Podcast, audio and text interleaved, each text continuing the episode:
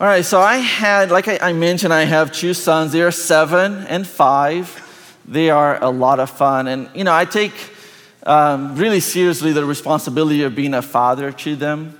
And one of the things that kind of, as they grow, becomes really apparent is I have to introduce them to the classics. Now, what I mean by classics, I mean like, you know, the Chronicles of Narnia, you know, The Hobbit, The Lord of the Rings. But I don't mean just, you know, the movies, you know, the books, but, you know, the movies are really a lot of fun. So I think about, too, like, when will they be old enough to watch Indiana Jones? What about the Goonies? Or even, you know, which is the hottest one? When are they going to be old enough to watch the Star Wars saga? Now, I've gone online to figure this out, and there are guys out there writing whole blogs on how old your kid should be, at what speed, what rate of the movie, right? Like, which episode do you show first? I haven't done it yet, so if you have any tips, let me know. I'll definitely appreciate it. But a few weeks ago, I ended up introducing them to one of the classics. Now, before I do that, um, I'll tell you guys a little bit about our family. Our family, you know, two boys, and since from a very young age, they have been introduced to dinosaurs. They love dinosaurs. And their first introduction to dinosaurs was Barney. Now, I have a picture of Barney up here. Um, are you familiar with Barney? Now, I'll be completely honest with you guys. Not the most attractive thing to kind of get to, but Barney became really awesome at our family. And as a parent, you will figure this out. You end up watching anything your kids watch. So, you know, it's not that bad. So, uh, you know, we watched Barney, and I, I'll say, you know, they grew, you know, they grow, and they kind of outgrew Barney and continue loving dinosaurs. Just thinking about it, loving on dinosaurs. So I thought it would be a great idea to introduce them to the Jurassic Park movies.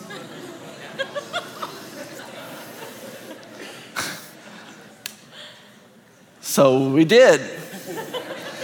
And let me show you guys a picture of. now, you can imagine, you know, my five and seven year olds the three of us are in our basement, it's dark, and we're watching the movie. And I don't know if you remember the first one. You know, it's kind of starts really calm and a lot of fun, and they're like riding around, and you have dinosaurs all over until we meet our famous T Rex here. Now, the kid, you know, the, the boys were just, you know, they, they want to impress their dad, so they're like, we're not scared. You know, we're not scared. We were good. Well, as the movie progressed, they started asking me, is he going to eat that person? Or is he going to eat that person? And you know, as a dad, I wanted to keep the suspense of the movie going. so it, I didn't feel like it was the right thing for me just to say, don't worry about this. These are the people that are going to die. You know, and uh, it had been a few years, so I couldn't remember exactly, you know, what was going to happen anyways. But then they got to the point of thinking, are they gonna eat? Are the dinosaurs gonna eat the kids? Right? That, that's the biggest thing. And they're asking me, and I'm like, man, I can't tell them. you know, this is gonna ruin the movie. And, and to be completely honest, you know, I didn't tell them, but I said that I don't know. I don't think, but maybe. So the, the suspense kind of ended, and I'm pretty sure that when they become adults and young adults, they will definitely need therapy for this. they already started having nightmares about dinosaurs and asking questions like, how, how did people live with dinosaurs? You know, they're just trying to figure it out. How does this work? And I don't know about you. Um, I didn't grow up, you know, with a lot of knowledge of the Bible. So as I read the Bible, a lot of this stuff was new to me. And there were times while I was reading the Bible that was just scary. You know, it was just like, I do not understand this. It's just too unpredictable. It's overwhelming. Now, we're going to talk about one of these passages today, and I hope that it will help us have a new perspective about God because sometimes I think that we have this view of God that he should be like Barney domesticated, safe, predictable, under our control. Or as life progresses, we have this image of God that is like this maniacal, random, unpredictable being that is out there just to get me.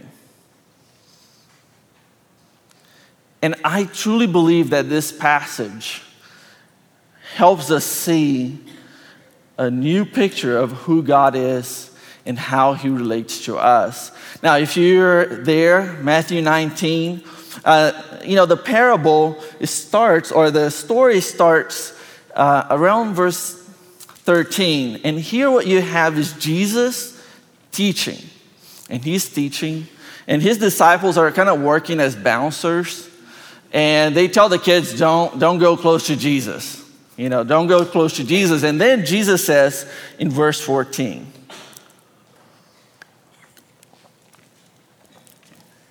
Let the children come to me, and do not hinder them, for the kingdom of heaven belongs to such as these. Now, can you kind of see Barney here? it's like Jesus loving on the kids is just so much fun, you know, it's just so safe. But right after that, what happens is that a young, successful person comes to talk to Jesus. And he asks him a question about what do I need to do to be saved? What, what should a good person do? And the answer that Jesus gives him sometimes is really hard for us because Jesus says, Sell everything you have, give to the poor, and follow me. Now, I read that and I'm thinking, Jurassic Park T Rex, Jurassic Park T Rex, this is scary. And over the years, I've heard so many um, people kind of discount that interaction. Although never felt like I could understand it, that I could comprehend it. And today, I want us to kind of focus on what does it mean? Is God a T-Rex? Or is God Barney? Or is God somewhere in which would surprise us? Jesus says on verse 26 of chapter 19, with men, this is impossible, but with God, all things are possible. I want to say this it is in God's hand. The question is, do I trust him? The rich young ruler, the young successful person that interacted with Jesus, was not able to trust him. If you go to the next page or the next chapter, verse chapter 20 verse 1, here we have Jesus tell a story that will help us have a better understanding of what this is about. Now, this is a very simple story, very earthly story, very common context, in which gives us a very deep spiritual lesson. The Bible calls these parables, but it's really like using things that we all understand to understand something that is very deep about God. And this parable in particular is about, in a way, about God's generosity. So let's read it. Verse 1. Matthew 20, verse 1. For the kingdom of heaven is like a landowner who went out early in the morning to hire workers for his vineyard. He agreed to pay them a denarius for the day and sent them into his vineyard. About nine in the morning, he went out again. He went out and saw others standing in the marketplace doing nothing. He told them, you also go and work in my vineyard, and I will pay you whatever is right. So they went. He went out again about noon and about three in the afternoon and did the same thing. About five in the afternoon, he went out and found still others standing around. He asked them, Why have you been standing here all day long, all day long doing nothing? Verse 7 Because no one has hired us, they answered. He said to them, You also go and work in my vineyard. Now let's slow down here and look at this passage further. So, verse 1, it says, For the kingdom of heaven is like a landowner who went out early in the morning to hire workers for his vineyard. Now, early in the morning means 6 a.m. Now, these folks were hard workers, they were prepared, they were not slackers. They're the people running at 6 a.m. You know, when I'm driving at 6 a.m., I'm having to go somewhere and I'm barely there. I should not be driving, I'm so groggy. And these people are running, they're like probably in their fifth or 10th mile of their run.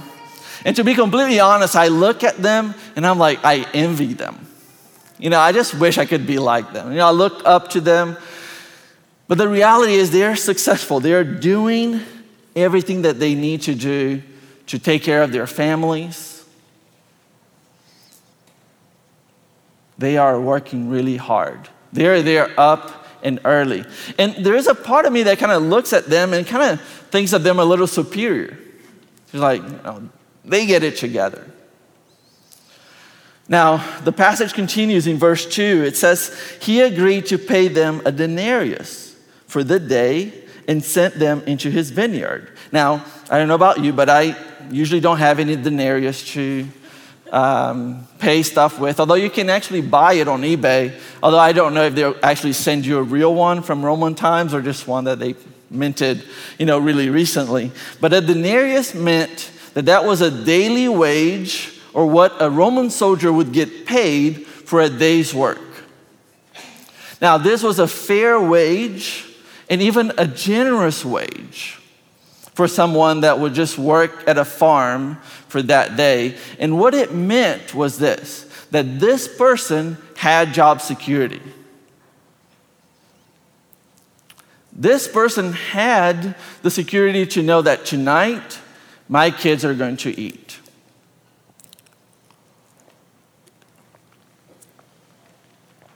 That they will have a place to sleep this was a huge deal to actually have that security, to have that kind of peace. Now, the passage continues, verse 3. About nine in the morning, he went out and saw others standing in the marketplace doing nothing. Did I? Verse 4 He told them, You also go and work in my vineyard, and I will pay you whatever is right. Like I said, you know, I kind of look up, you know, to the 6 a.m. guys. You know, um, pretty recently I saw, you know, a couple of guys running. It was like snowing. I'm like, ah, I don't know if I can do that. But, you know, they were. I'm pretty sure, you know, they, they have not ever, you know, worked out ever. They just decided to do it that day. No, they probably do that all the time. But, you know, I'm more, I, I kind of see myself more as a, a 9 a.m. kind of person. You know, I'm, I'm a good worker. I show up, I do what I need to do, but, you know, I'm, I'm there. I'm, I'm a reliable person. And our, our society kind of needs that, right? You know, we count on people that are reliable, that at least they show up at 9 a.m., the, the right time. You know, 6 a.m., you're just overachiever. 9, you're good. That's what I tell myself. Maybe you guys are just judging me. Just like, you work at 9 a.m., you're just slacking. Now, our culture counts on these people right? You know, you count on those friends that show up, that are there. Now, the, the passage continues. Uh, so, he, so they went, and he went out again about noon and about three in the afternoon and did the same thing. Now, my first reaction when I hear this is like, where have you been? It's noon, it's three in the afternoon. Were you just kind of sleeping in? Does that make sense? I already have like what's going on here? I'm looking down on the noon and 3 p.m. people, to be completely honest. I, I think that they're like slacking off, but you know, that's okay. I have some suspicion toward them. But the parable, the story doesn't end here. It continues it, and it says, verse 6 About five in the afternoon, he went out and found still others standing around. He asked them, Why have you been standing here all day long doing nothing? Because no one has hired us, they answered. He said to them, You also go and work in my vineyard. Now, my human reaction here is that I do not like the 5 p.m. group. I'll just being completely honest here, I think that they're creating excuses. They're saying, Nobody hired us. I'm thinking, Where were you at noon? Where were you at 9 a.m.? Does that make sense? I'm kind of thinking about them. I'm suspicious. I'm thinking, You're probably lazy. You know, you're just probably just hanged out and you enjoy being here with your friends. Now, our culture blames and resents these folks. And I only say that because that's what I do naturally. You know, it's to think like, what? You're just showing up to work at 5 p.m.? That's not, not okay. Well, I want you to listen to how this story ends because it might surprise you. It utterly surprises me. It's not the way that I uh, usually respond or react. And I do think that it points to something really special and really important for us to recognize the upside down nature of the kingdom of heaven things don't fit exactly the way that we think they should fit when we're thinking about God and His kingdom. So, verse 8 when evening came, the owner of the vineyard said to his foreman, Call the workers and pay them their wages, beginning with the last ones hired and going on to the first. The workers who were hired about five in the afternoon came and each received a full, real denarius. You should, you know, if you're seeing this in a movie, you have the jaws are just dropped. You know, everybody's like, what happened here? Does that make sense? You know, people are just like blown away. Their minds are just like, nope, this is too much. So, verse 10, it continues.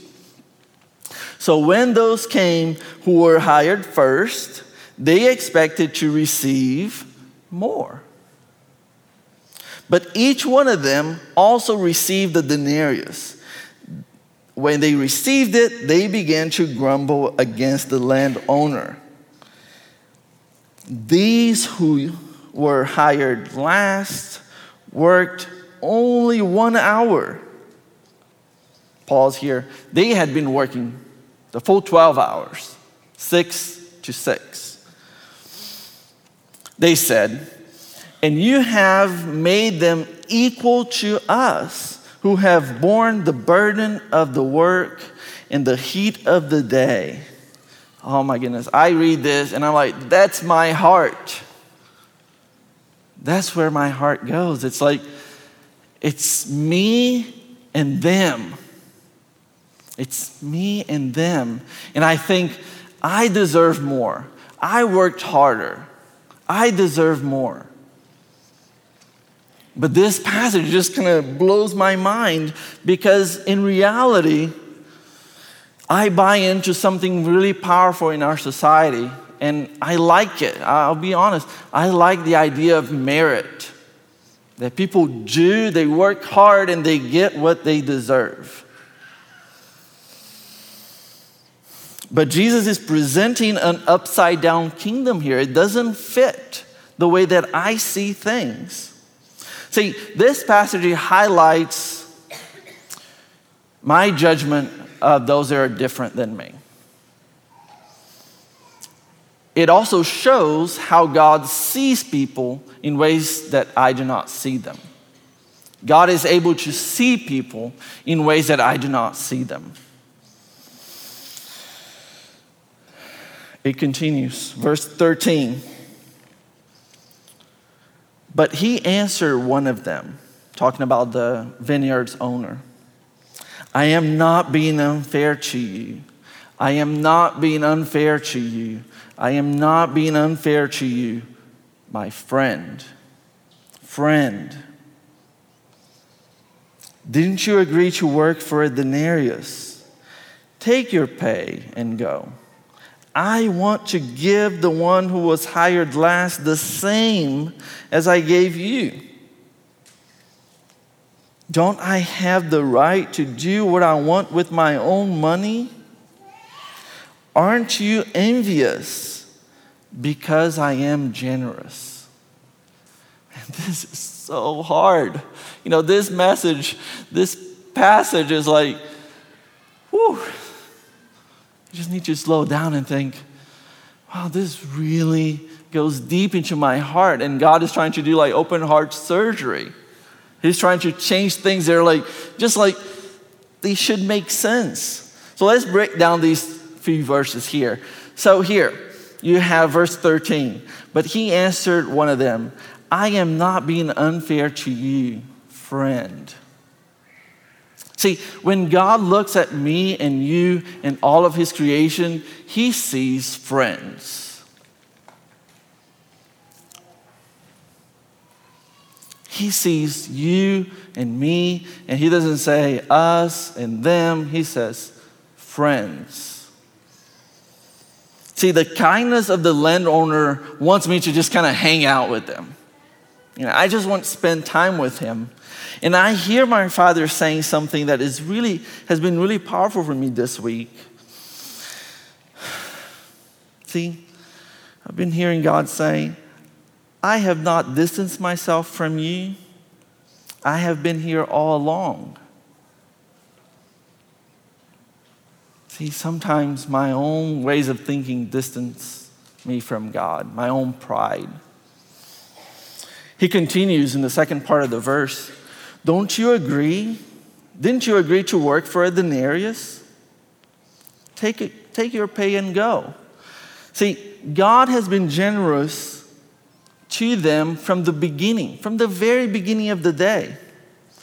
And one of the things that I've been really challenged by this passage is that it is calling, and He's calling us to gratitude, to recognize that since the beginning of the day, God had provided for them. Now, I, I had a, a personal experience that has really shaped, you know, God's kindness and generosity. I don't know about you guys, but I do not like to admit when I'm wrong. Anybody else there? That, Worse yet, I do not like to admit when I've hurt someone and have harmed someone. And I have to confess it to you guys I have harmed people deeply. And God has been working in my heart to transform the way that I see people so that I can not only you know, seek his safe, um, his salvation, but also to recognize that I could step and try to make things right. So I had the opportunity to go uh, meet with this, this person that uh, I had harmed and to tell them that I regret and that what I did was wrong. And I expected this person to turn to me and say, Duh, yes. And I expected this person to be harsh. And I expected this person to give me exactly what I deserved. But see, I did not expect that God had not just my interest in mind, but also that person's interest in mind. He not only stopped at transforming my heart, he worked on the heart of that person as well.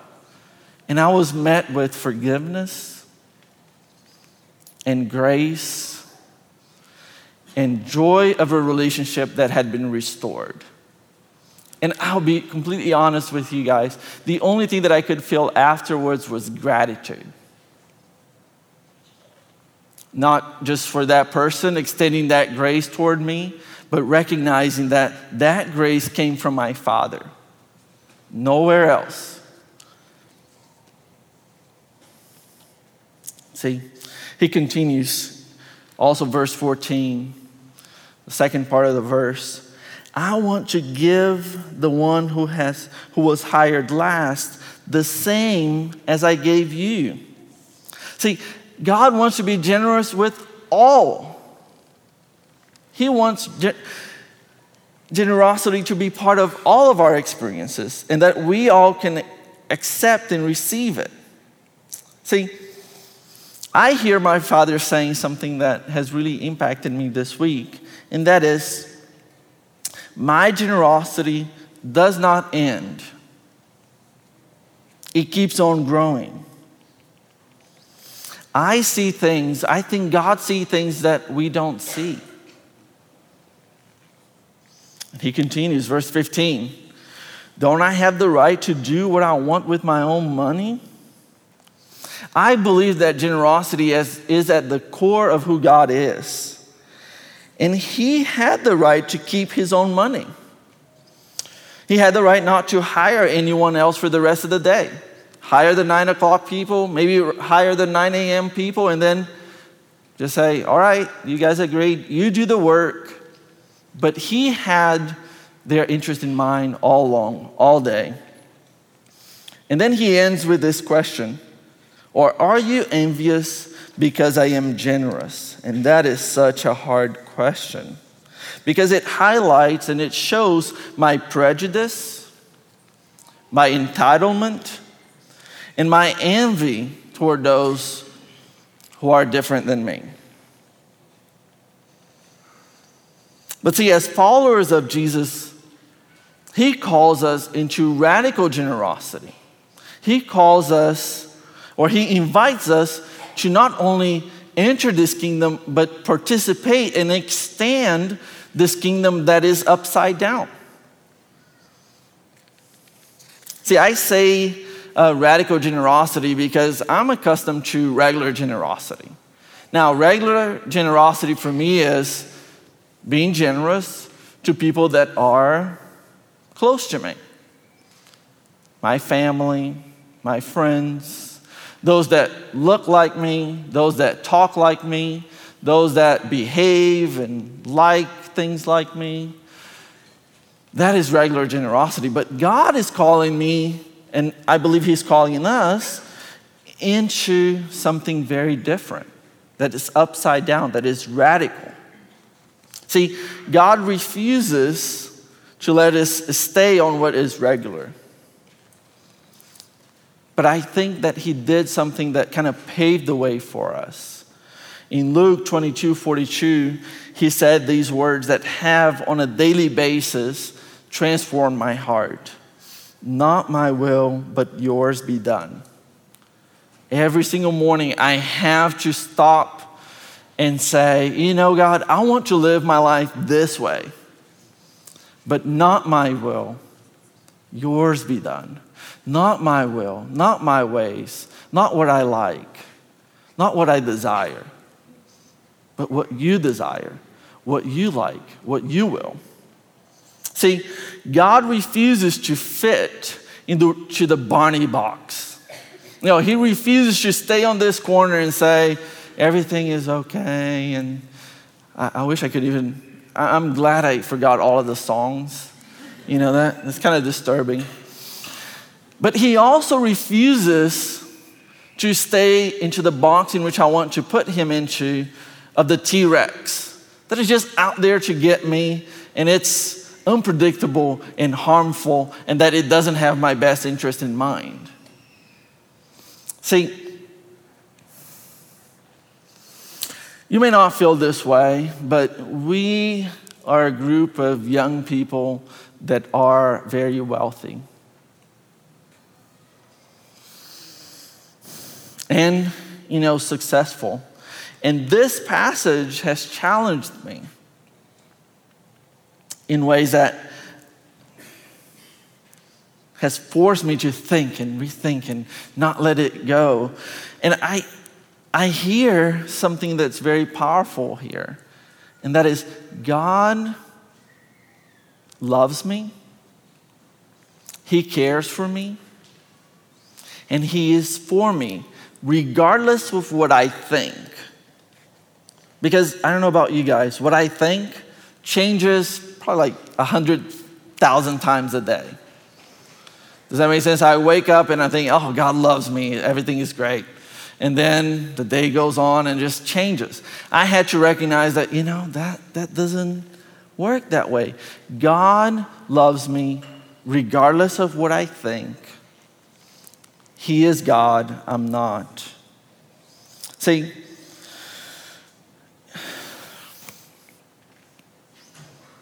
before re- realizing this, I had so much fear. And it's so easy to have so much fear about what God will do. Sometimes that fear comes across in, in so many ways, but for me in my life, it has been in delay, sometimes a delay. So God is calling me to something, He's calling me to be generous, and I fear that. I fear that maybe He won't take care of me. So I delay and I say, Yes, I will surrender when I get into my university choice. I will follow your direction when I start my dream job. I will forgive when I'm forgiven. I will do the right thing, or I will after um, the right girl comes around. I will after I get into that prestigious position. I will after the kids are grown. I will follow you after I retire. I will after, and you can imagine this. You can fill in the blank here. I just want to delay, not because God has changed, but because I'm afraid.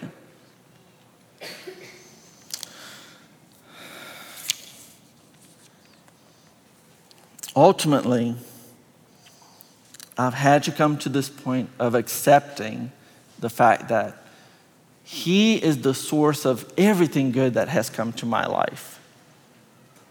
He is the source. And if I'm able to see it with gratitude, if I'm able to see it with gratitude, I'll be able to step into this new way of living. There are some uh, researchers at Duke University that did some research on generosity. And what they found was this that generosity flows out of gratitude. It's nothing that you need to do extra. You don't need to work hard at becoming generous. You need to become able to see with gratitude. That's it. You don't create this whole program, you just start slowly, seeing how God has blessed you. So, what do we do with this? How do we step into gratitude so that God can do something with our lives? I have four things that I would like for you guys to be doing uh, this week and weeks to come if you find one to be really, really helpful. But four things that would be helpful for us to develop a heart of gratitude. Now, the first one is to journal. Now, this journaling is basically writing down every single thing that you're grateful for. Just write a list. Sometimes that list will be really small. But as you gain practice, that list will grow. And you can do that in about 10 minutes. Just 10 minutes, write down as many things that you can think of that you're grateful for. The second thing is one that I think is so helpful for me, and that is a gratitude walk. So when I get anxious, when I get stuck in my day, when somebody says something that is hurtful or that I get kind of off my center, I pause and I go on a walk for 10 minutes. Take these 10 minutes and use this time to focus on gratitude. Just on what you're grateful for. Now, the third, the, the third thing that I would like for you guys to, to try is to, instead of writing down words like you would in the journal, take pictures or draw something that represents your gratitude. Now, you're a group of people that are very artistic. And what I want you guys to do is to kind of use that um, artistic creativity, creativity of yours to do that, to just create something in which you can see. Sometimes that can be so powerful for you to actually to be able to see what you're grateful for. Now, the third thing that I would like to recommend for you guys, um, I would recommend you doing it only after a while, after you've been doing these first three before and getting practice. Now, this one, it's a gratitude visit or a gratitude letter. Now, what this is, is you would think of a person that has impacted you deeply and has transformed the way your life is coming uh, to become. And then you write a letter to them that expresses how grateful and how appreciative you are of their influence in your life. And then you use that letter to read to them, or you, better yet, you go visit them.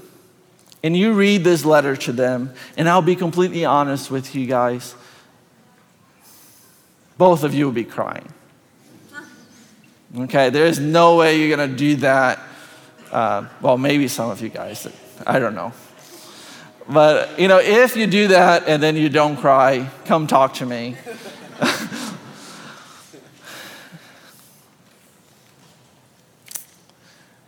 I, I want to end with a full disclosure. Generosity is risky. Okay? Radical generosity, doing this, stepping into this, is very risky. So don't do it on your own strength.